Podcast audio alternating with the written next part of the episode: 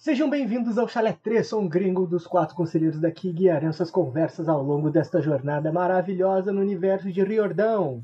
Juntos de Tiwi. Qual é? Juntos de Visas. E aí? Juntos de Brenin. Salve, salve! E nosso ilustríssimo e maravilhoso convidado, Lukezinho, mais que especial, está aqui novamente. Aleluia, amém. Oi. Bom, seguimos então lendo o livro Percy Jackson e os Olimpianos, o último olimpiano, capítulo 23, o último finalmente. Dizemos adeus, ou quase isso, ou bye bye. Também conhecido como tchau. Bom, então, tio, e temos mensagens de íris ou não temos a última aqui do nosso do nosso último capítulo? Gringo, vou te contar que eu achei que eu ia chegar aqui sem mensagem nenhuma.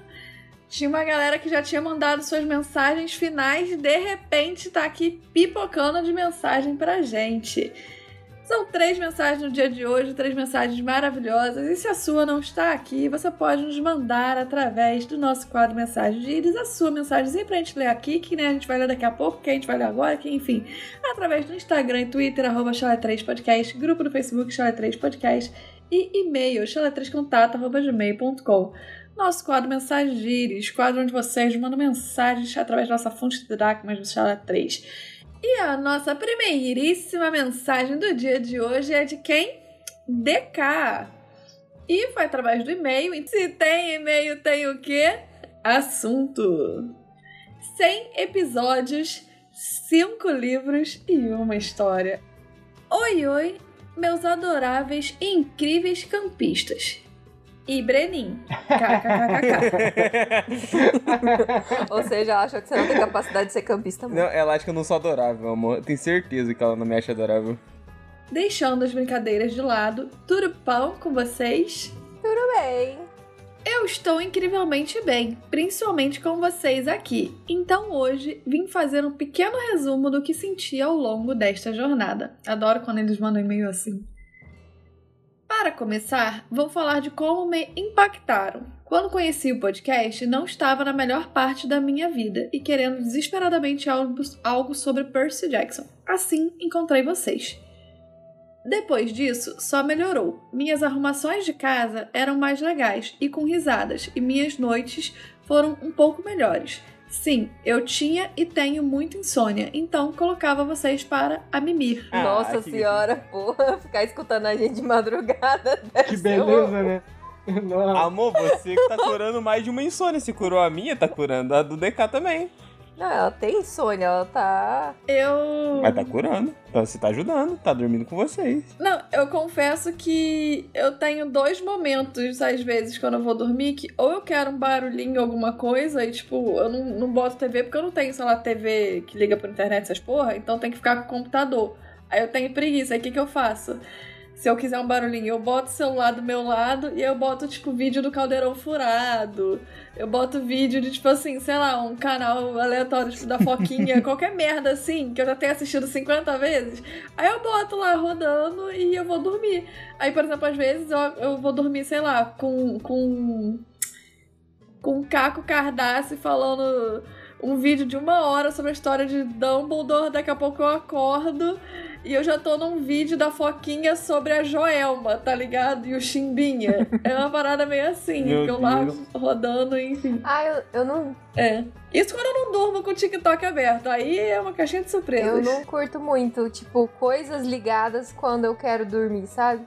Eu desaprendi, mas eu adorava dormir com a TV ligada passando alguma sitcom que eu já assisti um milhão de vezes. Eu sei a fala de cor. Mas Eu alguém sou- que não consegue Sim, dormir, ela. Eu sou uma criança Sim. curiosa, eu posso ter assistido 50 mil vezes que eu vou ficar prestando atenção na Aí porcaria eu passando, deixava- eu não consigo dormir. Eu deixava pra começar a mimir ela. Amor, desliga. Eu não tô conseguindo dormir, eu fico prestando atenção na série. Ué, A cada episódio ficava mais legal, mais solto, com mais conversa e coisas aleatórias, e os episódios pegaram a personalidade de vocês.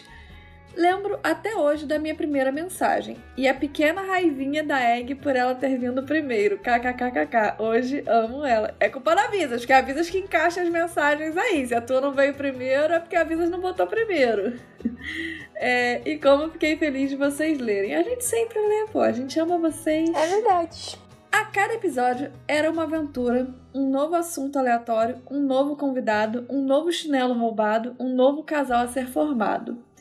Bem, não posso dizer por todos, mas vocês transformaram algumas tardes monótonas não só contando a história do Rick, e sim a história do podcast Chalé 3, com todos os seus tostões. Coisa fofa. Enfim, vocês são demais e adoro o que vocês fazem. Acho que deu para perceber. KKKKK. E até hoje, quando vocês mandam mensagem no grupo, no caso, a Tio, sinto que estou falando com celebridades. KKK. Bem-vindos à cabeça de um pequeno ser de 12 anos. pequeno ser de 12 anos, deixa eu te contar um segredo. Você pensa que tá falando com uma celebridade e eu quase não mando mensagem pra lá porque eu fico com vergonha. Porque eu fico tímida, é muita gente. Eu mando, a galera me responde, eu fico, ai, para, seus bobos. eu tenho muita vergonha, não consigo. Agora chega de melodrama e vamos ao livro. E não é o The Book, por mais que eu fiquei triste com a sua saída, que foi um spoiler do Brenin na minha mensagem. O final da batalha, eu já disse o que sinto todos os finais, o Rick escreve como uma explosão nuclear e traz estalinhos nas partes da batalha. É muito bom. Tipo o Hades chegando, a Clarice aparecendo e a natureza morrendo. Esse tópico ele aplica muito bem. Mas, no final do dia, quando encosta a cabeça no travesseiro, ainda acho que esse livro é bom mesmo com todos os furos que nem o pano da Visa estampa. É bom, talvez só pelo finalzinho ou os personagens, mas aí eu não sei. É bom, cara, é, é bom. Eu, eu fico é, com essa mesma sensação. Eu chego aqui, eu detono, boto a cabeça no travesseiro e falo, ai, que gostoso, né? Livro bom pra caralho, puta merda. Exato.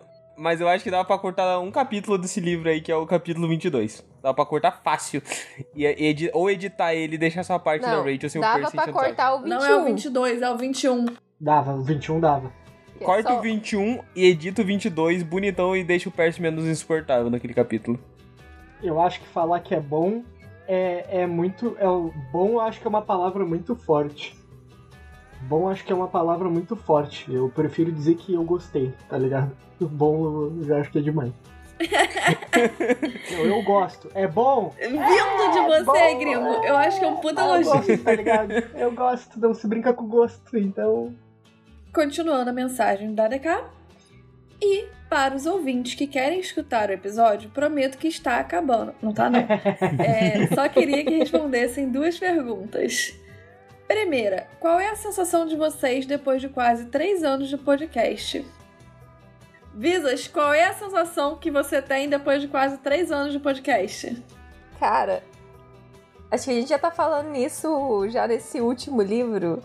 A gente começou falando no quarto, né? Porque a gente já tava ansioso pro último. Mas essa sensação de, meu Deus, a gente chegou no último capítulo, a gente tá aqui no especial, a gente terminou essa saga, a gente fechou, então, sei lá, um dá uma euforia, um, um negócio assim de dever cumprido, sabe? Tipo, a gente finalizou. Caralho, a gente chegou até aqui. A gente achou que talvez não ia dar certo, mas deu. E olha só, eu tô até casada. É Dar certo também é uma frase muito forte, eu acho. Gente, no começo, que, que dia que eu ia pensar que no final da, da saga eu ia estar tá casada com o Brenin? Olha só. Então, tipo, é, uma, é, é um misto de sensações. Foram... Como o Grigo falou no episódio, acho que 5 ou 6, o moleque é voante. Eu fui com intenção e foco, gente. Aqui tem que ir com foco. Mas. Trouxe muitas coisas boas, então. Eu passei por muita coisa durante todo o podcast, então a gente cresceu muito e acho que evoluiu muito em quesito tanto pessoal quanto todas as áreas da vida. Então, muito bom. Quer responder tu agora, Brenin? Pegar o bonde da vida? Ah, eu respondo. Eu pego o bonde andando aqui.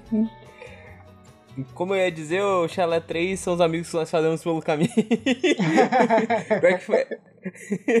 Pior que foi foda pra caralho. Começar ouvindo vocês, porque, pô, na época da pandemia, eu sou. Dois mil anos depois. Eu viajei e deu tudo certo, pô. Tô... Estamos aqui, virei membro do Chalé. Não, mas é o que, que você sentiu com esse depois de quase foi... três anos. Eu senti que, falou sinceramente, eu senti que como ele se sentiu. É, menos o principal. Porra, eu falou falei, 200 responde o coisas, só cara. esperando. Eu ele senti, que, eu que ele senti que a gente chegou aqui e foi foda. Foi um bagulho que, tipo, eu achei que não ia chegar no final. Porra, aí sim, eu Breninho, achei que ia parar no meio, mano. sinceramente. Eu acreditei que ia parar no episódio 80, 70, sei lá. Não achei que ia chegar no livro 5 com todo mundo. Tipo, não chegou com o The Book, mas, tipo, chegou com mais de todo mundo. Mais 50% dos Chegou, e eu tava tipo, mano, alguém vai pular desse barco, porque, tipo, Percy Jackson tem umas horas que fica difícil, não tem lucro nenhum, é só por amor. Aí chegou aqui, ó, caralho, que incrível. Daí, tipo, a gente conheceu a galera do mundo Potter, pô. Foi, tipo, tudo muito foda. É, como eu disse, pô, o Chalé 3 são os amigos que fizemos pelo caminho. Isso aqui foi maravilhoso, pô. É foda chegar aqui no final. E tu, gringo? Fala aí, o que, que tu pensa?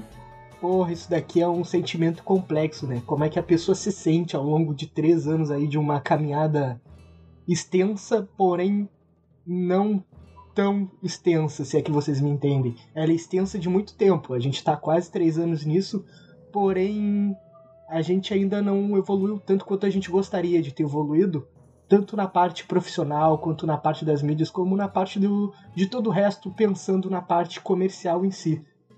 A gente teve vários sonhos, a gente já pensou em diversas coisas, só que com a correria do dia a dia a gente não consegue pôr tanta coisa em prática, às vezes fica até difícil da gente se encontrar mais de uma vez durante a semana pra gente poder ter alguma reunião, algo do tipo, e poder amadurecer mais ideias e tudo mais. E como a Visas disse, a gente passou por muita coisa. Porém, toda semana a gente estava aqui gravando. ou quase toda semana. Mesmo que um não estivesse uma ou duas semanas, logo ele já estava aí de volta, menos o otário do The Book, né? The Book meteu o pé e não voltou mais. Porém, de resto, tirando o The Book aí, até o Breninho, o Lukezinho aí, ó. O Breninho já virou um agregado, já faz parte. O Luke também faz parte, querendo ou não. Ele volta e meia tá aí, tá bem mais que o The Book, né? Então. então, uma coisa que eu digo que é, é um misto, sabe? Eu vejo o chalé como, como um carinho, tá ligado? Tudo isso que a gente conseguiu de laços com pessoas que a gente nunca tinha visto antes. Uh, aprendi coisa pra caralho, edição, roteiro, uh, como lidar com pessoas que têm gosto totalmente diferente de ti, aprender a escutar, a entender os outros lados, uh, ser... aprender a lidar mais com, com todo mundo, sabe? A pessoa não ser um, um, um extremista escrota e é o meu ponto e já era, foda-se. Não, tudo tem o seu lugar, tudo tem o seu ponto, tudo, querendo ou não, aqui a gente também tem um, um, um carinho gigantesco por nós mesmos aqui entre nós, todo mundo se respeita legal. Às vezes a gente discute no meio do, da situação, porém eu sinto que é algo, algo que agregou muito na minha vida. Eu tenho um desejo imenso de fazer que isso que isso cresça muito, tá ligado? Que isso evolua mais, mas às vezes o dia a dia acaba atrasando os planos. Eu sinto que é, é, um, é um passinho de bebê para algo que pode ser dar um fruto muito bonito no futuro, tá ligado? Mas é meio difícil. Então acaba sendo esse misto de emoções de uma frustração do proletariado aí, do trabalhador diário, que não consegue focar 100% no seu sonho e fazer progredir, como na realização de ter persistido durante quase três anos e ter entregado um conteúdo que tem bastante gente que gosta, que falou que ajudou no seu dia a dia. Então é bem gratificante e, é, e acaba incentivando bastante a gente para continuar. E só incentiva mais ainda a correr atrás dos nossos sonhos. Mas é foda, né? O, o sonho do trabalhador é muito, muito duro correr atrás. É muito esmagado pelo dever de pagar contas. É, mano, é foda e acaba que fica esse misto de, de um desejo de querer mais, até uma, uma frustração, junto com a gratidão de ter chegado onde a gente chegou, mesmo que para mim não foi o que eu esperava, sabe? Tanto do lado positivo não foi o que eu esperava, como do lado negativo também não foi o que eu esperava. Então, acho que eu me surpreendi de todos os lados. Eu, eu me sinto meio que assim, é meio complexo, na verdade. E tu, Tiwi? Eu queria ter ido primeiro, porque todo mundo falou muito bem e agora eu vou ficar aqui na merda. Ah, Tito, fala bem também. É, então conta aí pra Ah, gente. O isso- que, que você sentiu nesses três anos, depois Exato. de três anos, tio? Devaga igual eu pra dar só no final dar um aceleradão. Não, pô, sou eu que vou editar, Breno. Eu não vou fazer que nem tu, não, porra. É. Cara, pra mim, na realidade, tipo, eu não quero repetir coisas que eu já venho dizendo, tipo, que nós já vem, já estamos dizendo já desde a temporada passada, por exemplo. Mas uma coisa que eu tenho sentido, principalmente mais recentemente, é que não parece que já vão fazer três anos. É, não parece mesmo. Parece que tem, sei lá, quase um ano, um ano Exatamente. e pouquinho. Porque mesmo os pontos negativos, puxar aqui o que o gringo falou, que os pontos negativos não foram tão negativos assim, ou whatever. Alguma coisa assim que o gringo falou, enfim. É, então ficou mais a parte positiva, mais a parte legal de fazer e divertida, e enfim, do que as partes chatas. Tipo, elas se sobrepõem muito mais as positivas do que as negativas. Então, é aquilo, quando a gente tá se divertindo, a gente não vê o tempo passar. E pra mim é meio que isso. Não parece que são três anos. Tipo, parece que tem, sei lá, um aninho, tipo, alguns Uhum. meses e coisas assim. Eu, eu. Também, mesmo a gente estando aqui toda semana, tipo. Não é como se a gente tivesse todos os dias e a Pois gente é. tivesse, tipo, ah, três anos. Não, então. Fica meio que assim. E mesmo agora, eu acho que é a primeira vez numa temporada inteira que a gente não faltou com nenhum episódio. A gente tá 23 episódios postando toda semana, direto, sem pausa, sem nada. A gente nunca fez isso antes. E mesmo assim, mesmo sendo muito cansativo, falar pra vocês, tiozinha chorou muitas vezes, ficou sem dormir muitas vezes, gritou no travesseiro, meu Deus, que inferno! E se arrependeu muitas vezes dessa decisão, mas Tipo, mesmo assim, em nenhum momento, tipo, ficou chato, entre aspas, ou ficou muito sugado, algo assim. Foi, ficou, ficou normal. Tipo, não fez tanta diferença do que quando a gente às vezes deixava de postar um episódio ou algo assim. Então, mesmo quando a gente tava muito.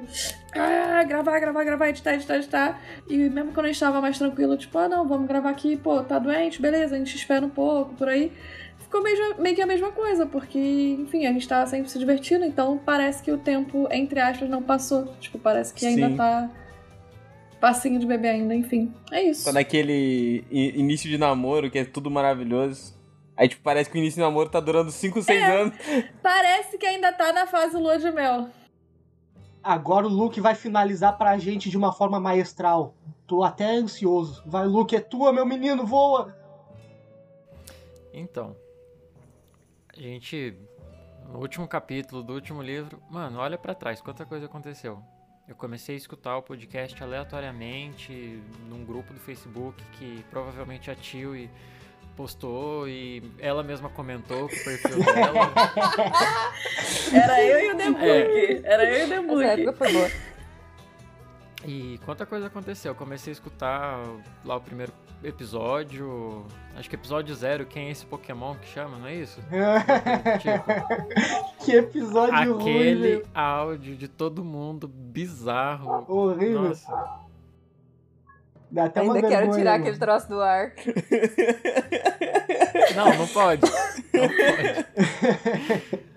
E hoje aqui, eu junto com vocês, gravando o último episódio do, do último livro.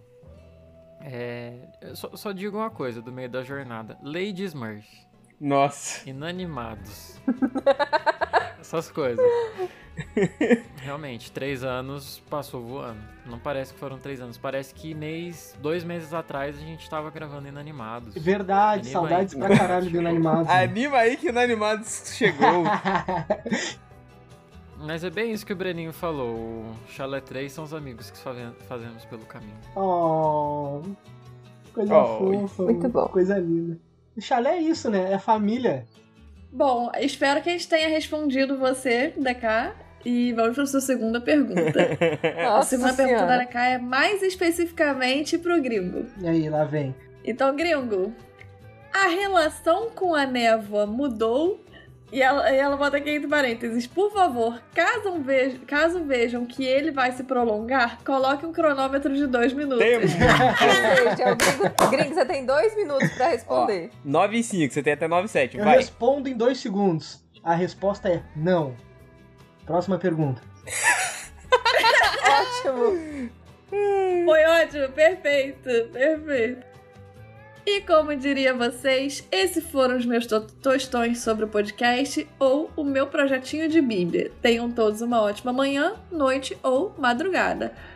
Pois todos sabemos que tarde ainda é Um dia. projetinho de Bíblia é bom demais. Abraços, DK e quatro coraçõezinhos com as nossas cores. É, olha que bonitinho. Aí que Só que é gracinha. uma do, do Breninho. Falta, né? Que eu não vou falar qual é, mas é É, uma do Breninho. Rob? Uma ótima noite, um ótimo tudo aí pra você e ó, um coraçãozinho pra você. Bom, vamos seguir aqui agora para a mensagem da Isabela Lienberger. E se tem e-mail, tem o quê? Assunto: Recadinho de Iris. Bom dia, boa tarde e boa noite, família. Como vocês estão? Melhor agora. Tudo bom. Nós Estamos bem, bem, bem. Nós estamos bom, bom. De buenas. Hoje a mensagem vai ser curtinha, só com alguns comentários que eu esqueci de fazer na mensagem anterior. Primeiro, a minha humilde opinião é de que a mãe do Nico é tipo aquela ratinha de Zootopia. A que a Judy salva da rosquinha gigante. Vou deixar uma fotinho anexada para ajudar a lembrar. E sim, ela tem um pai mafioso que faz tudo o que ela quer. A mesma dinâmica que a ratinha de Zootopia tem com o pai. Ai, é maravilhoso. É real, real, é igualzinho. Já sei qual é. Também já sei qual é. Fofíssimo. nome? Não, eu sei qual é que é, porque Isotopia é um dos meus filmes favoritos, pô, acho maravilhoso. Adorei a referência, Isabela. Mandou benzaço. Eu achei muito boa também. Junto com a Chewie, eu sou simplesmente apaixonada pela Talia e a Reina, e nada tira da minha cabeça que elas são um casal. E se não forem, eu vou continuar apaixonada pelas duas. KKKKKK. Claro, eu respeito quem acha que a Reina é assexual e afins, mas esse não é o meu achismo. E, só pra deixar claro, o meu achismo tem embasamento, porque tem uma cena na próxima saga que, meus deuses. Ó, Quando chegar, eu quero outro e-mail teu, Isabela. Quando chegar na cena, por favor, eu imploro. Então, né? E eu adoro quando vocês concordam comigo, principalmente com relação à boiolice. e esse foi o meu recadinho, chalezeiros. Espero que tenham um ótimo episódio. Um, um- um monte de coração nosso aqui, incluindo o do The Book. Beijos e a mãe e a benção da mãe Iris pra, para vocês. PS. Visas, eu acabei o primeiro livro da saga do Skate. As magias ainda são confusas? São, mas que livro gostoso de ler. olha que maravilha esse PS, meu Deus, aquecendo meu coraçãozinho. Obrigada, Isabela, você melhorou minha noite. Que bom que você gostou. ó, ela também mandou coraçõezinhos, ó. Ela acertou todos. Obrigada, Isabela, por sua mensagem. Como eu disse, adoro quando concordam comigo, principalmente com relação à boiolice. um beijo pra você. Visas amou sua mensagem do É seu verdade. PSzinho. Ela, gente, querem ganhar o coração da Visas? Leiam a Saga dos Kane. Milhões de coraçãozinhos pra você. A nossa próxima mensagem é de quem? Eggzinha! Menina ovo, nossa Egg. Foram- Nossa, quanto tempo que eu não Oi, chamava Egg. Egg de E a menina, menina ovo. Uevo? E foram duas mensagens, ela mandou em sequência, assim, lá no, no Instagram. E aí. Ok. Oi, tudo bom? Vim aqui passar rapidinho só pra fazer uma pequena correção do episódio 107, que saiu semana passada. Ou melhor, semana retrasada, quando você estiver ouvindo É, esse episódio. Exato. Mas agora que eu tô gravando foi semana passada. Enfim. Hermes nunca foi humano. Ele nasceu de uma ninfa, assim como Apolo e Ártemis, diferente de Dionísio, que realmente tinha uma mãe humana. Bom, é isso e até a próxima. Beijos. Eu tenho sérias dúvidas com relação a isso no meu cérebro, porque em alguns lugares dizem que ele, ele era filho de ninfa e por aí vai, e na verdade é o que é Sim. mais divulgado, só que em outros dizem que ele que ele era um semideus e depois é que se tornou deus. Então, eu constantemente vou divulgar uma dessas duas versões, aí eu peço perdão, é, é galera, meio mas confuso. a É porque, não é no geral, é, ele é o filho de uma ninfa. Mas aí, sempre que a gente tá falando de Dionísio, aí a gente confunde os dois e aí fica os negócios assim, aí é isso. E aí a gente tem essas duas. É porque. Pior que não é nem isso. É porque tem versões que dizem que é. Aí fica foda. Aham. Aí é foda pra mim, porque quer que eu faça o quê? Quer que eu fique decorando 50 mil versões? Aí, porra. Queremos, queremos sim. Decore todos. Aí me paga. Quer que eu decore, me paga. Aí, se, aí tu falou tudo, tio. E segue o Pix aqui, ó. Quem foi que reclamou pode mandar todas as. Oiê, Egg aqui de novo. Sobre Percy falando pro Hermes que o Luke amava ele, eu sempre li como o Percy falando pra confrontar o Hermes. para confortar, confrontar não, confortar o Hermes. Igual a gente fala que algo não vai doer, mesmo quando a gente sabe que vai. Ah, gente, é tipo quando a pessoa pergunta, eu tô bonita? E aí você não tem intimidade suficiente pra falar que não, você fala que tá? Foi igualzinho, mesmo Você mesma fala, situação, essa roupa tá combina com seus olhos. Quando alguém me pergunta algo que ela, eu sei que ela não vai gostar, eu simplesmente fico em silêncio. Eu não me permito mentir, tá ligado? Finge um desmaio que tá tudo certo. Egg, muito obrigada pela sua mensagem mais uma vez. Um Valeu beijo, sua pela linda. mensagem, beijinho. E até a próxima. Beijo. Valeu, Mas eu acho que o Riordão, o. Percy não quis confortar, não. Ele realmente achou que o Luke amava ele e o Riordão que confundiu. Ah, eu acabei não, não, não falando nada, né? Porque a gente É. ficou comentando um monte de coisa, eu nem comentei. Mas é isso, segue a vida. Se você, assim como essas três coisas maravilhosas que nos mandaram mensagens, as três lindas, belíssimas pessoas, se você quer ser assim como elas, lindo e maravilhoso, mandar mensagem pra gente, mande sua mensagem através do Instagram e Twitter, arroba chala3podcast, grupo no Facebook chala3podcast e e-mail chala3contato, arroba gmail.com. E vamos agora para a nossa queridíssima sinopse.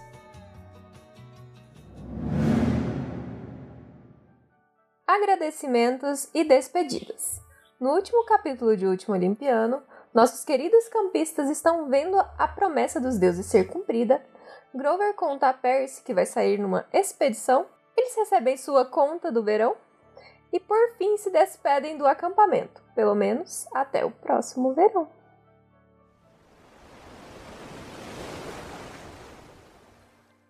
Bom, o acampamento estendeu o período de verão por mais duas semanas, onde o Percy sentiu que aquelas foram as duas melhores semanas da sua vida, até agora. E muita coisa estava mudando ali. O Grover assumindo seu posto como líder dos, busca- dos buscadores e assim mandando sátiros pelo mundo inteiro para caçar semideus. Para levar para o acampamento, né? Entendeu? Enfim. Os deuses estavam mantendo sua promessa e haviam semideuses indo para lá o tempo todo. Além disso, além de cada dia mais ficar chegando semideuses, tinha os que já estavam lá, os velhos que já estavam lá, que não tinha pai, que não tinha mãe. Agora tá tendo pai e tá tendo mãe. Então muita coisa tá acontecendo, muita coisa tá mudando nessas duas semanas. Acho interessante eles estenderem o, o, o período do acampamento por mais duas semanas por conta dos acontecimentos de guerra e por estar chegando gente para eles fazerem mais uns chalezinhos. Eu acho interessante que tá pipocando semideus como se. Ai, ai, meus filhos estavam escondidos. Vamos brotar eles aqui, ó. Vlau, opa. Então, aqui, ó. Saiu cinco crianças aqui, ó. Vai lá pegar a rapaziada. Não é porque eles estavam simplesmente ignorando, né? Sim, eles estavam tipo, ah. É meu filho, mas tá, tá pra lá, tá pra lá. Deixa pra lá. Eu acho engraçado que, devido aos acontecimentos recentes, é, eles resolveram estender o período do, do verão em duas semanas. Quando teve a pandemia, minha faculdade resolveu estender o período de aulas em muitas semanas. resolveu estender o período de trabalho, e ao invés de ser um trabalho, ser cinco. Resolveu estender. E por aí vai. E eu fico, gente, por que, que o Kiro não era meu professor do ensino, do ensino médio? Ó, do. do... Ah, aí, foda-se. Esse negócio do chalé, eu fico pensando. É. Que também que é o chalé. Na minha cabeça era pequenininho, aí começa a vir uma- umas 50 crianças. Como que dorme? É tipo um albergue. tipo, um Dorme todo albergue. mundo em cima do outro. Cara, no início ele fala mais ou menos quantas camas que eram, eu acho, mas a gente já teve essa discussão várias vezes do se tinha banheiro, se não tinha, e os caramba quatro. Eu assumo que era um chalé, tipo assim, sei lá, uns 6 por 6 talvez, ou então um pouquinho maior, 10 por 10. Tipo, mais uma parada meio abertona com várias beliches, ao invés de ser tipo um quartinho, ser tipo uma grande sala, ou algo assim. Tipo um bagulho de exército, tá ligado? Que a gente vê em filme. É porque é. É. complicado, tipo, não tem um padrão. Tipo, a gente tem o do Percy, aí os outros é tudo diferente um do outro. Mas quando a gente for- vai ver, assim, num geral, tipo, que o do Hermes estava abarrotado de gente, que é um monte de gente mesmo, então, tipo, deve caber umas 50 crianças em cada um, então é gigantesco os negócios. A única coisa que eu tenho certeza é que o Rick não é bom em matemática e arquitetura. É isso é. A única coisa que eu tenho certeza absoluta, assim, ó. Fácil. Eu lembrei agora do chalé da série, que é só a parte da frente construída. É, só o papelão. Se- Ele se encostou Porra, lá e quase caiu. Mas a minha impressão é que tinha que ser pra uns 20, só que aí como o Riordão tem a tendência a aumentar as coisas sem poder aumentar as coisas, então, tipo, pra mim cada um tinha que caber uns 50 pra entender o que, que ele tá pensando. Então, né? É tipo ônibus, pô. Número máximo Ou de pessoas melhor, 40. era pra caber uns 20, mas no de Hermes tinha 50. Exato. Pode ser também. É tipo número máximo de pessoas ônibus: 40, 20 sentado, 20 de pé. Número total: 212 pessoas, uma até lá no colo do motorista, de tanta gente que vai naquela bosta. Os sátiros, então, eles mal podiam dar conta da demanda que eles estavam tendo. O Grover até completou dizendo que podia contratar mais uns 100 sátiros que, tipo, ia ter trabalho pra todo mundo. Porque aqueles que estavam ali já estavam trabalhando demais. E o Percy tava, assim, dando uma observada nos sátiros e viu que, assim, o Grover tava dando medo neles, né? E acabou falando isso pro Grover. E por conta disso, tipo, eles estarem com medo do Grover, porque ele agora é um senhor da natureza e tal, tem todas as regalias que agora ele tem. E ele fala: Não, ninguém tá com medo de mim, não, sou mó de boa, mó paz, irmão. E o Percy tá assim: hum, Não sei se é verdade. Você ia falar que o Grover, ele lá, tipo, o Percy, não, tu virou um fodão, tu é o senhor da natureza. Tu lutou, senhor da natureza ali, protetor dos, da floresta, protetor da natureza, buscador-chefe, senhor do casco fundido. E ele, irmão, eu tô de boa, eu não sou tudo isso aí não, relaxa, cara. relaxa que eu sou só eu, pô, sou só o Grover. Ah, acho maravilhoso o Grover nessa vibe dele de good vibes, paz e amor. Eu vou soltar um spoiler aqui. Que a gente vem é, nesse último capítulo do último, do último Olimpiano, com o Grover sendo tudo isso, falando: ah, a gente precisa de pelo menos mais 100 sátiros, porque a gente tá trabalhando muito, tem muito trabalho, tá tudo ótimo, não sei o quê. E aí a gente vai pros próximo, pra próxima saga e a gente vê que os faunos, eles são um bando de vagabundo que só quer saber de ficar com o cu É. próximo fumando maconha. E eu acho isso maravilhoso. Maravilhoso. O contraste, assim, saca? Então você lê isso, sabendo o que, que acontece na próxima saga, você fica, ah, mano, pelo amor de É, Deus. Isso é maravilhoso. Que, que contraste foda, enfim. Aí o Percy e o Groover eles estavam sentados no lago, observando o acampamento, vendo a construção dos outros chalés.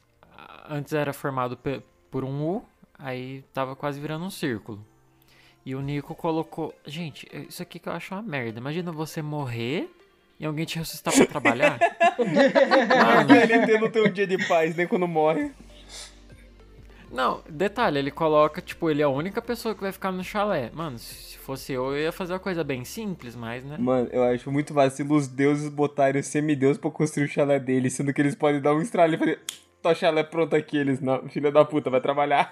Mas Mas já dizia, já dizia Deméter, é construção de caráter. Tem que botar pra Mas trabalhar tem a questão mesmo. que, tipo, os deuses não influenciam no, no que realmente, tipo, o que tá acontecendo em si, o que os semideuses fazem. Então, pra mim, faz total sentido eles mesmo darem a personalidade do que eles querem, o que eles veem dos pais e tudo mais, pro chalé, porque é eles que vão morar ali. Mas eu acho que seria bom eles contratar pelo menos os deuses e mandar a galera pra trabalhar, né? Não botar os semideus pra fazer isso. É, então. Tá cheio de, de, de ciclope lá ajudando, o Poseidon colocou eles lá pra fazer os trabalhos. Poseidon sempre ajudando a situação. É, ué. Ao lado dele estavam os chalés de Iris, Nemesis, Hecate e vários outros que eu não reconhecia. Isso é o Percy falando, tá, gente? Não era eu. Eu não tava no acampamento no dia. É, a cada dia acrescentavam um, um novo ao projeto. Estavam indo tão bem que Annabeth e Kiron falavam sobre acrescentar toda uma nova ala de chalés para conseguir espaço suficiente. É que eu tô falando, gente. Não cabe todo mundo, as crianças lá. Acho que é por isso que eles mandam as crianças pra missão, que é pra matar pra sobrar mais espaço pra outra. É por isso que elas só ficam lá na- nas férias de verão, Lukezinho. É porque aí morre quando tá no, durante o ano, aí volta, aí fica um pouco menos, entendeu? Esse acampamento não é muito saudável pras crianças, não. Tô chegando nessa conclusão agora. Enfim. É, o chalé de Hermes estava muito menos lotado agora, pois a maioria dos filhos não assumidos haviam recebido sinais de seus pais divinos. Acontecia quase toda noite, e toda noite mais semideuses atravessavam a divisa da propriedade, guiados pelos sátiros, em geral, com algum monstro asqueroso os perseguindo, mas quase sempre conseguiam chegar. É, isso que eu acho, tipo, legal que, que continua. Os monstros atrás das crianças, que mesmo o Cronos ter sido derrotado, ainda continua essa ameaça, que não é tão ameaça, que ninguém morre. Enfim, não vamos É que eles precisam comer, né? É, as pessoas que É morrem são as que não têm nome, eles não existem realmente. Tipo, aquelas pessoas lá morreu tudo. Mas é só aquelas pessoas que morreu. assim. É tipo aquele, nossa, morreu muita gente. Você conhece algum? Não.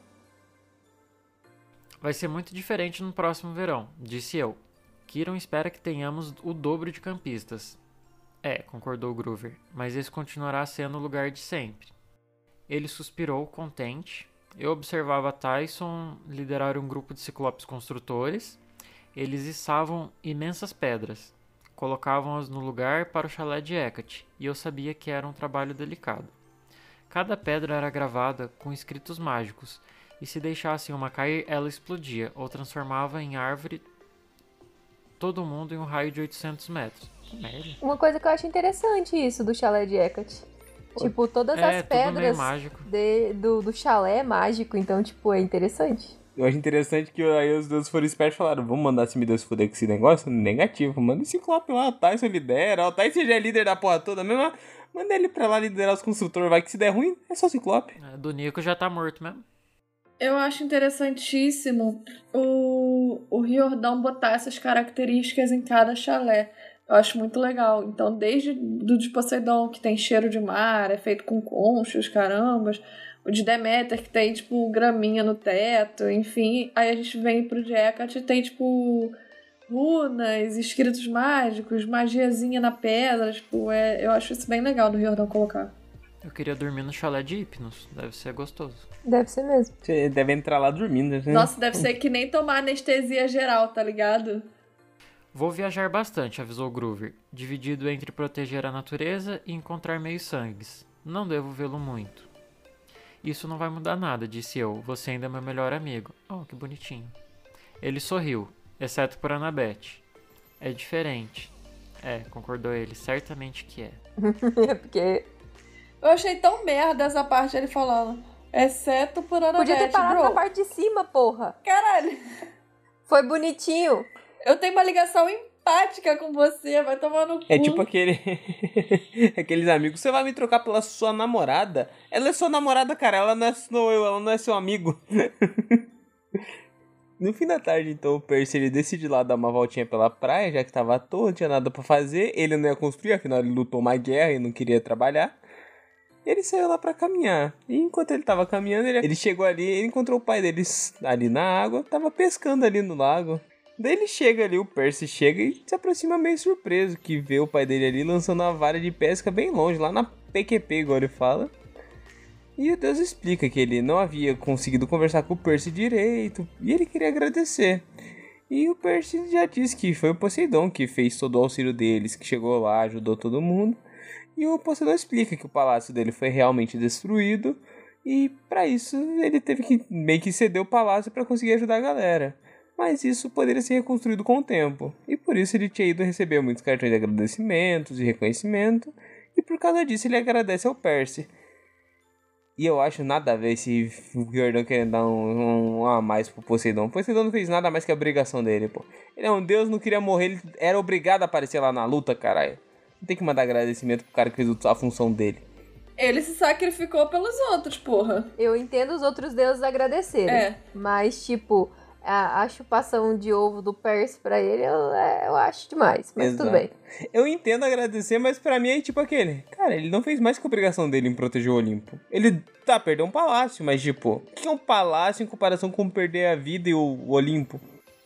Entrando nesse assunto, eu acho justo os outros deuses agradecerem porque o Poseidon sacrificou o reino dele para salvar o, o reino de todo mundo, digamos assim. Mas é, é, eu não entendo, por exemplo, essa aparição de Poseidon eu acho que não precisava. Por quê? Essa conversa para mim não acrescentou em nada. Foi só um momento pai e filho, que para mim, no episódio 20, por exemplo, já tem esse momento pai e filho. Então eu, eu, eu sabe, não, não entendi por que, que ele quis botar o Poseidon pra aparecer agora, porque não acrescentou em nada na história, não trouxe nada de relevante, nem durou tanto tempo assim, foi genuinamente só um. Sabe uma coisa que que eu acharia legal? Se ele tivesse aparecido lá, tivesse pescando, entregasse uma vara de pesca pro Percy e chamasse ele pra pescar com ele. Uhum. Ia Bora ser- pescar comigo? Tipo, aí eles pescam um pouco. Ele fala que pesca um tempo com ele e é isso. Pronto.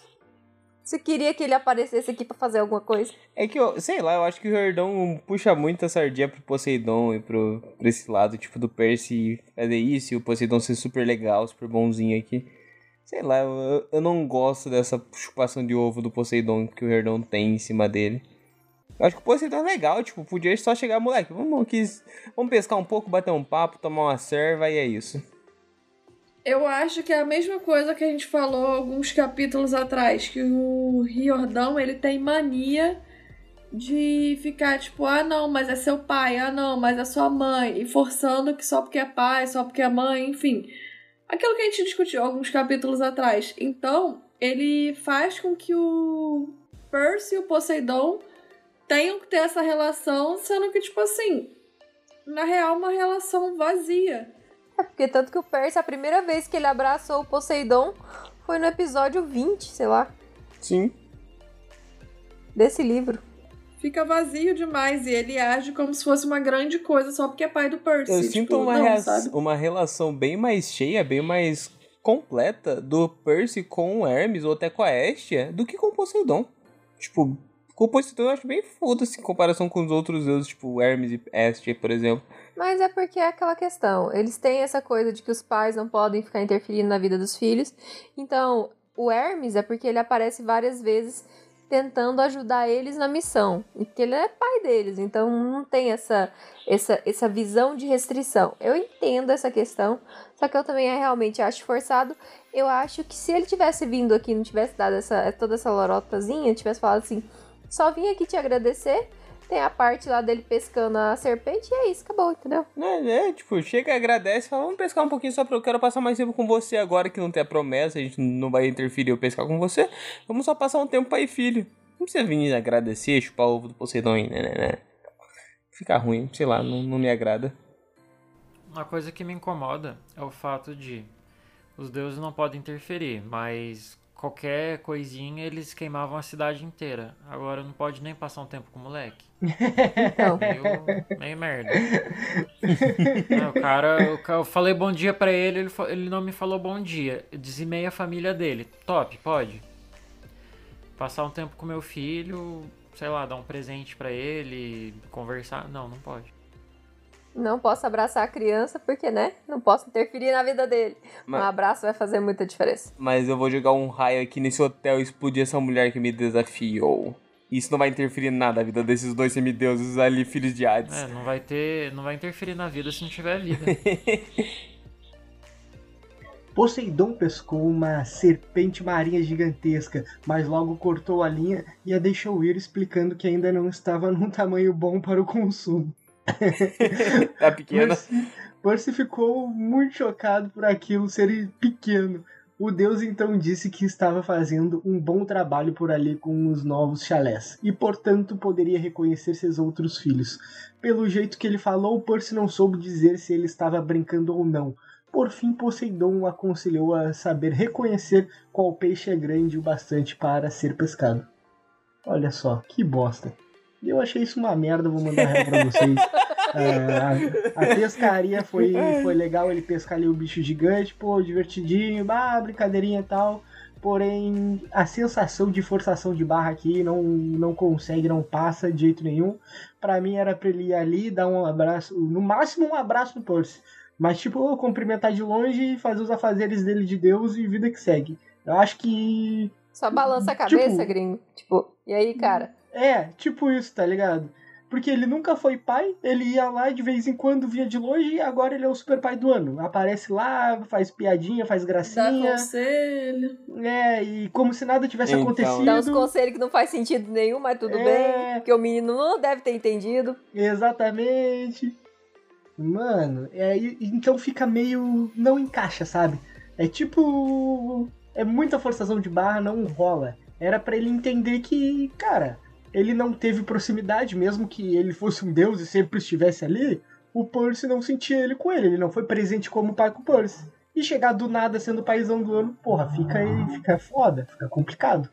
Então, mano, vamos devagarzinho. Talvez no próximo livro tu faz uma festa dos teus filhos e chama tua penca de filho lá pro lugar e conhece cada um um pouquinho, tá ligado? Foda-se. Mas também sem essa predileção pelo Percy, né, mano? Porque isso daí tá ficando meio. já tá enchendo meu saco também. Que o Percy é o menino do, dos ovos de ouro, né? Aí é foda. Bom, na última noite no acampamento, o chalé de, o chalé de Hefesto era o responsável pela conta daquele verão e apresentou a todos. Ela mostrava um Empire State Building e marcados em minúsculas letras gregas, espiralando em torno da imagem, estavam os nomes de todos os heróis que haviam morrido defendendo o Olimpo. Eram nomes demais, mas eu me sentia orgulhoso de usá-la. Era a quarta conta de Percy e ele se sentia um verdadeiro veterano agora.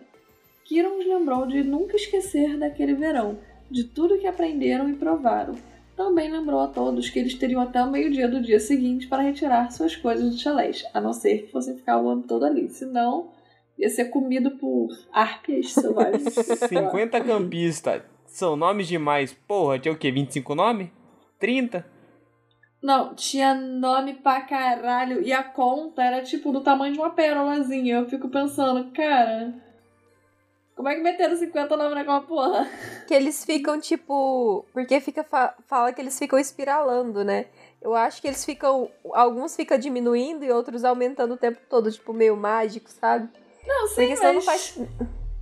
Sim, mas tipo, provavelmente eles deram um jeito de escrever e tal, beleza, mas aí tu não vai conseguir ler. é só. Deve ser é tipo aqueles. Tá ligado? Sabe aqueles colares tipo eu te amo que tu coloca na parede e aparece um milhão de, de te amo diferentes? Deve ser isso com os nomes, pô. É, na realidade, é aquilo. É, é simbolismo. Porque, por exemplo, em vários é, é lugares onde, por exemplo, acontecem acidentes, massacres, os carambas, vou citar o, o 11 de setembro, por exemplo. Lá no 11 de setembro tem o nome dos dois mil e tantos mortos. Você não vai parar e ler um por um. Só que tá o nome de todo mundo ali. É um simbolismo. Na conta é a mesma coisa. Você nem consegue ler o nome de ninguém, mas tá o nome de todo mundo ali. Então é uma questão de simbólica. Então é bem legal, mas tu não consegue ler. Enfim. E eu achei interessante que o Percy ele fala que era a quarta conta dele. Porque eu lembro de uma vez que a gente ficou pirando no podcast tentando descobrir qual que era a conta da, da maldição do Titã, se eu não me engano. E aí depois até a galera veio falar com a gente, tipo, ah, é porque não era verão e não sei o que, blá blá blá. Uhum. Então, realmente, no final do último Olimpiano, a gente tem batendo martelo. O Percy não tem cinco contas, o Percy só tem quatro. Essa é a exato, quarta porque conta Eu dele. lembro exato, porque a maldição do Titã foi no inverno. Não foi um verão que ele passou, foi uma aventura exato. de inverno que não, não dá conta. É porque o Jordão, ele queria trollar com a nossa cara. Aí, ele fez isso. então, na manhã seguinte, depois ali de, desse momento ali no... Que, que entregaram as contas para eles é, o Percy e a Annabeth se encontram ali na, no topo da colina, observando as vans e os ônibus se afastando, levando todos os campistas. E o Percy também ele voltaria para casa, ele ia cursar o seu segundo ano na escola Good. E é, era a primeira vez que ele estava no segundo ano seguido em uma escola, porque ele sempre era expulso da escola no, no, no final do ano. Ele e a Annabeth então se despediram da Rachel, que estava bem nervosa porque ia pro colégio Clarion e ela só voltaria ali pro acampamento no próximo verão também, como todos os outros campistas. E ela tava bem nervosa com tudo que podia acontecer, porque afinal agora ela era o oráculo e o que, que poderia dar errado, né? A menina que, quando a pessoa pergunta uma coisa para ela, ela pode responder em forma de uma profecia com uma luz verde e uma fumaça aparecendo por aí. A Annabeth e a, a Rachel pareciam um pouco mais amigas agora. E a Annabeth incentivou ela, dizendo que vai dar tudo certo. E por fim ela foi-se embora. Eu fico feliz que ela fica nervosa com medo de lançar uma profecia no meio do nada do que ela ir pro coleginho de gente rica, menininha rica. Que antes você tava tão tipo, ai, eu faço esse acordo com meu pai porque essa menininha rica não quer ir pra esse colégio de meninas. Tava muito aquele, nossa, pobre menina rica e seus problemas. Aqui pelo menos é um problema real, tipo, alguém fala, ah, não, o que, que tu vai fazer? Ah, o que, pode cair na prova tal? Ela lança a profecia da prova, tá ligado? Isso aí é uma preocupação válida pra caralho. Eu. Eu só tenho uma curiosidade, é que nesse momento eu tava lendo o livro e eu tava ouvindo o. o moço. Que eu esqueci o nome dele agora, mas eu tinha achado o nome dele, enfim. E eu achei engraçado que no livro tava dizendo que o colégio dela era em Connecticut. E ele no áudio fala outra Fala New coisa, Hampshire. tipo, outra cidade. É, New Hampshire. E eu fiquei tipo, uai. É Connecticut, moço. Connecticut é tão gostosinho de falar, por que que você não fala Connecticut? tipo, Connecticut. É tipo Massachusetts. só- É Massachusetts. esquisito de falar. Se você vai Massachusetts. ler, tá tudo errado. Aí você Massachusetts. falar, Massachusetts. você só vai no rumo, assim, tipo, Massachusetts. Mas, Pittsburgh. Acho Pittsburgh, tô legal de falar, Pittsburgh. Era só isso que eu tinha pra dizer. Se quiserem continuar, tá à vontade. A Annabeth ela ficaria ali em Nova York e para alívio de Percy, ela recebeu autorização dos pais para ficar ali. Porque eles precisariam supervisionar a construção do Olimpo e tudo mais, e ela continuaria perto do Percy. Não que ela tenha admitido. Aqui vem uma partezinha do livro. E aqui, Luquezinho, te dou a honra de fazer o Percy pra eu fazer a minha voz fodida de Annabeth. Você tem pensado na profecia de Rachel? Perguntei a Annabeth. Ela franziu a testa. Como você sabe? Porque conheço você. Ela me deu um empurrão no ombro. Ok, tenho sim. Sete meios sangues responderão ao chamado. Eu me pergunto, quem serão eles? Vamos ter tanta gente no próximo verão? É, concordei. E toda aquela coisa sobre o mundo acabar em tempestade ou fogo. Ela franziu os lábios. E inimigos nas portas da morte. Não sei, Percy, mas não gosto disso. Pensei que. Bem, que talvez seremos um pouco de paz para variar. Esse não seria o acampamento meio-sangue se reinasse a paz, disse eu. Acho que você tem razão. Ou talvez a profecia não aconteça por anos. Pode ser um problema para outra geração de semideuses, concordei. Então, podemos relaxar e curtir a vida. Ela sentiu, embora ainda parecesse inquieta. Eu não a culpava, mas era difícil ficar preocupado demais em um dia bonito, com ela ao meu lado, sabendo que não estava dizendo adeus de verdade. Tínhamos muito tempo pela frente. Uma corrida até a estrada? Desafiei. Você vai perder.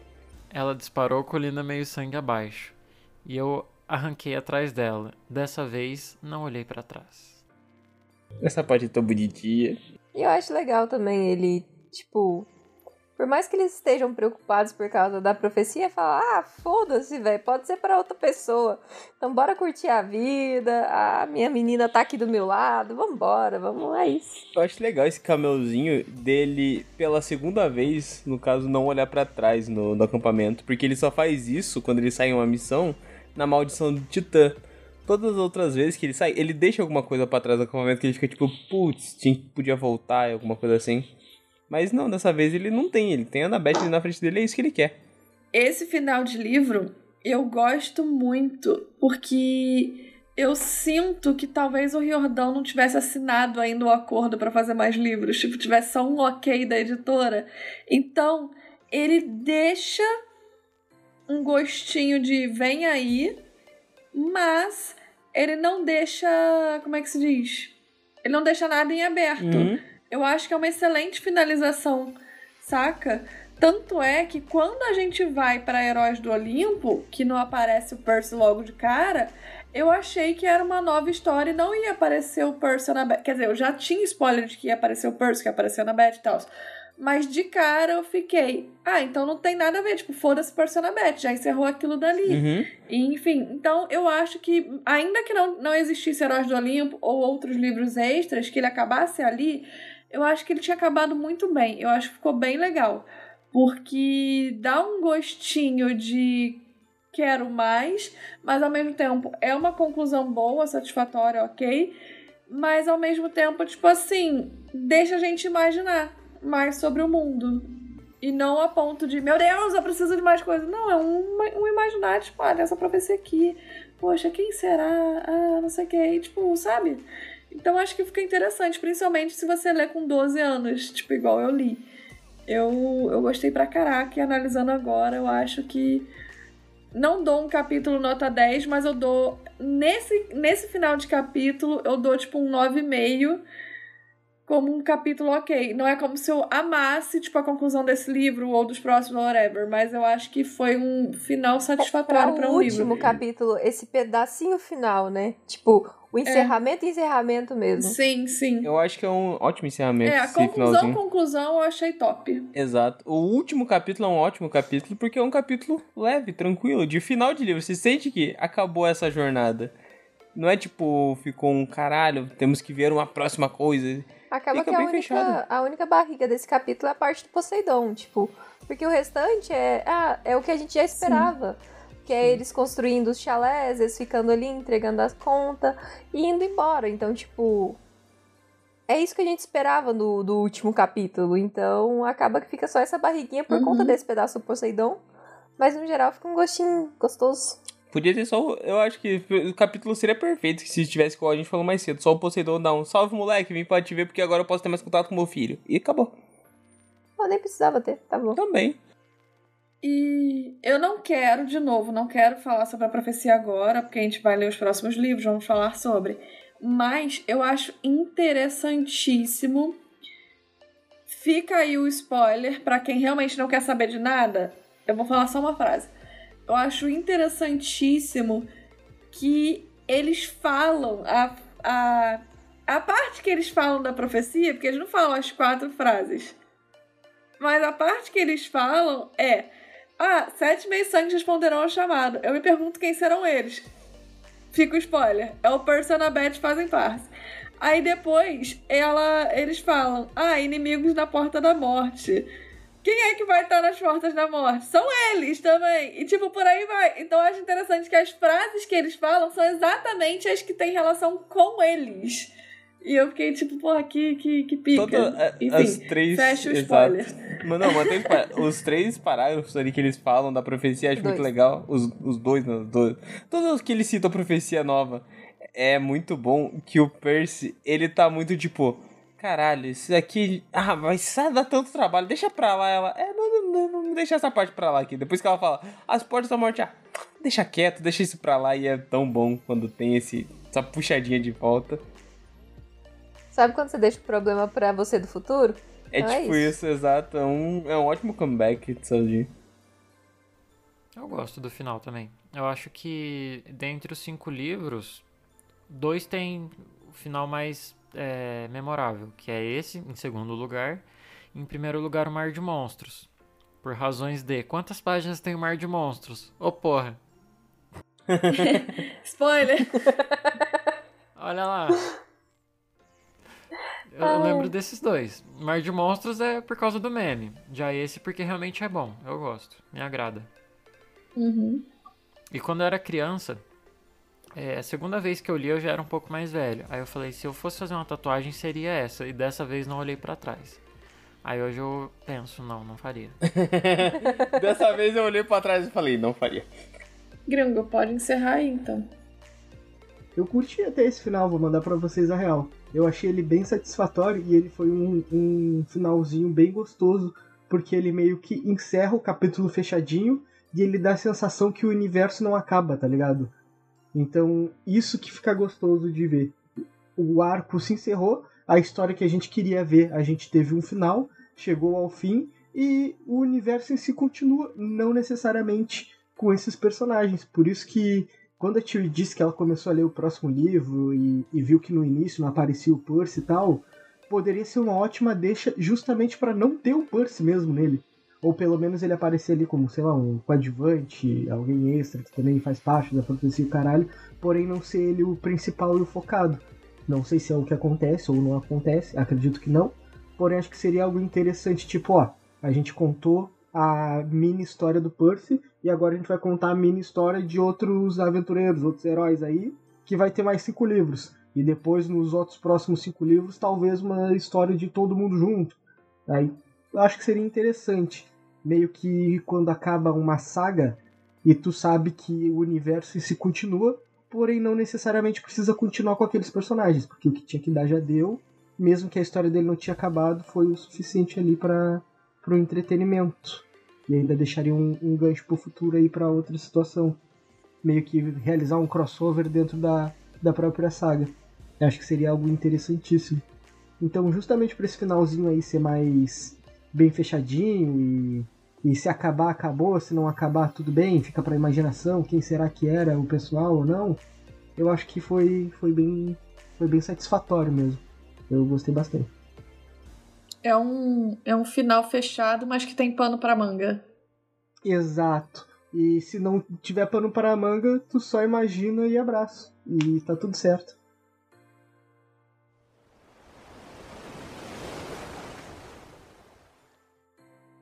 Bom, esses aí foram os nossos tostões. Espero que tenham gostado. Ou se não gostaram também, né? É aquilo, né? Vida que segue. então seguimos agora com o salsichão de verão, né?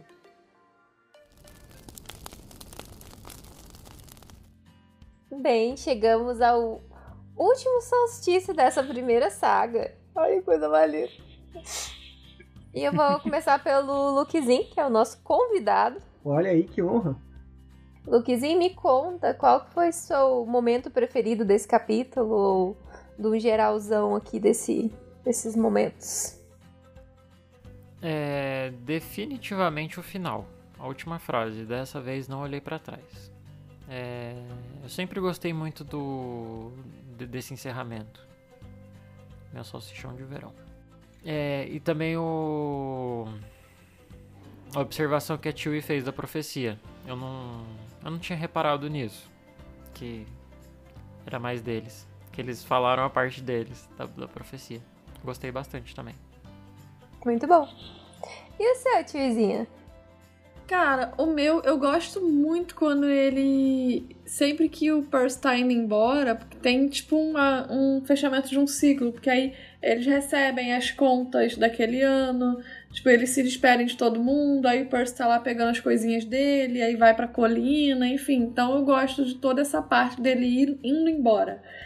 É, então não, não vou escolher uma parte específica, eu vou escolher mais tipo esse encerramento de ciclo que tem já alguns livros, mas nesse capítulo a gente teve direitinho, tipo, a fogueira, as contas, ele dando tchau pra galera, dando tchau pro Grover, enfim, eu, eu acho que vai ser, meu momento quentinho vai ser esse. Muito bom. E o seu gringo? Ah, o meu? Poxa, o meu foi algo, foi uma combinação, digamos assim. O mesmo sentimento que o livro que o livro, não o livro todo, né? No caso, esse final, esse encerramento passa, é o mesmo sentimento que eu tô em relação a esses quase três anos de podcast, tá ligado? Com o nosso encerramento do, dos nossos capítulos, dos nossos capítulos em relação a esse livro, né? A essa saga. Que é esse sentimento de encerramento aí, esse sentimento bom de, de meio que de sossego, tá ligado? Eu sinto como se fosse agora uma tranquilidade pós-saga e eu sinto que isso reflete tanto no livro como no nosso podcast, com a gente realizando, tá ligado? Ah, os nossos episódios, as nossas gravações e transmitindo pro pessoal, dando os nossos tostões. Esse sentimento que eu acredito que o livro passa, eu também sinto com o finalzinho aqui do, do nosso da nossa saga em áudio aqui pro nosso pessoal maravilhoso que pode nos ouvir em diversas plataformas. então, então eu gosto muito desse sentimento que eu acabo sentindo meio que uma conexão maior com esse final de livro em específico. Eu gostei bastante disso. E justamente porque o Percy passa por muita coisa, a gente passa por muita coisa, e aquela coisa toda, e finalmente chegou ao final, e agora sinto que vai começar uma parada mais interessante. Chuto, né? Pode ser que não, em relação a, aos livros do Percy, Porém, com certeza você que está ouvindo vai saber de coisas mais interessantes ainda em relação ao nosso podcast. Então fiquem atentos aí, brevidades em 9. Que uma hora as brevidades vão chegar, né? Uma hora chega. Um dia chega. Antes tarde do que mais tarde. Mas e o seu, amor? O que é o seu solstício? O meu, pra sua alegria, amor, é meu momento percabete do final. Eu gosto tanto desse casal no final. Porque a gente sabe que é cinco livros lutando para ver esse, esse casal.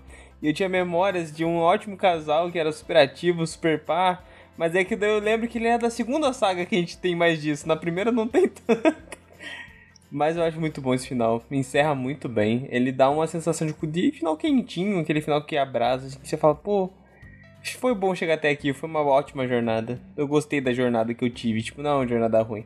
A gente, muitos capítulos, a gente dá descascada boa no livro do Riordão, mas eu não sinto que foi um, um livro, tipo, ruim. Ele chegou aqui, tipo, eu termino com a sensação quentinha de uma boa saga, um bom final, uma saga que me alegra. Então esse é meu solstício, pô, esse final de saga. Muito bom. E o seu, meu amor, qual que é o seu solstício de verão? Tenho dois. Ó. Não tem como não falar do momento percabete do final e desse finalzinho gostosinho. Então, meu percabete está super vivo e lindo e maravilhoso nesse final. Então, a gente tem esse encerramento gostoso. Mas eu gostaria de pontuar que meu maior solstício nesse momento é estar aqui com vocês. Porque vocês são maravilhosos. Ter o Lukezinho aqui com a gente também para esse encerramento de livro. Deu até vontade de chorar. Ó. Então, valeu, gente. Ó, beijinho pra vocês. Amo todos vocês. Ah, é nóis. que Jesus, chorou, porra, não, meu. Deus, eu te amo. Todo. Hum, gay. Para de ser gay. Nós somos muito boiolas. É isso, esse é meu solstício. E mais algum comentário, gente? É um prazer compartilhar esse podcast com vocês, gente. É maravilhoso estar aqui com vocês. É maravilhoso. Não passa. Se a gente tá aqui gravando, já tem quase duas horas aqui. E parece que não passou todo esse tempo. É maravilhoso esse bagulho. Só a minha bunda que tá sentindo que passou todo esse tempo, porque tá até parada. Minha, minha bexiguinha de gato A também. bichinha tá. Ui, ui, ui. Então, lembra, lembra que eu comi uma gelatina mais cedo? A minha bichinha tá falando: você comeu uma gelatina mais cedo, você precisa ir no banheiro. Então é isso, gente. Esse foi o nosso solstício de verão. E um beijo.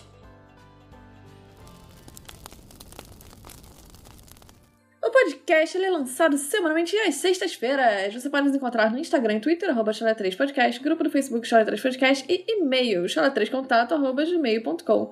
Todos os nossos links vão estar na bio. Não se esqueça de nos mandar mensagem íris e compartilhar esse queridíssimo podcast com os seus amiguinhos. E amiguinhas. E amigues. E amigos. E todo mundo.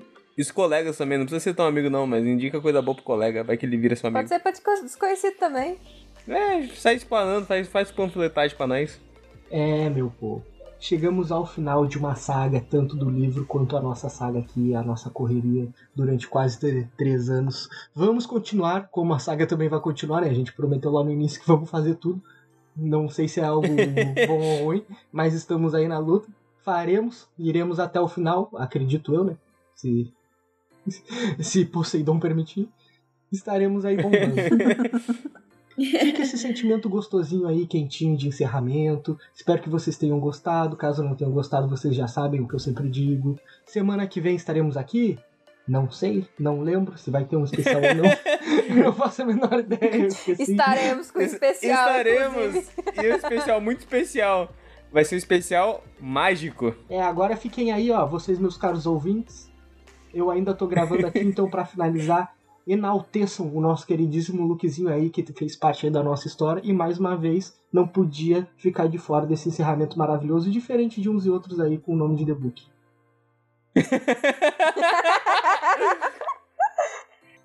Independendo, uma hora, vocês podem ter certeza que esse não é o último episódio. Não sei se é na semana que vem ou na próxima estaremos aqui junto de vocês aí para vocês matarem a saudade nossa e nós continuarmos aí a nossa saga e iniciando agora uma nova aventura nos nossos corações junto de vocês para mais uma nova jornada aí que se encerrou mais uma, um ciclo e começaremos outro com muitas brevidades em off.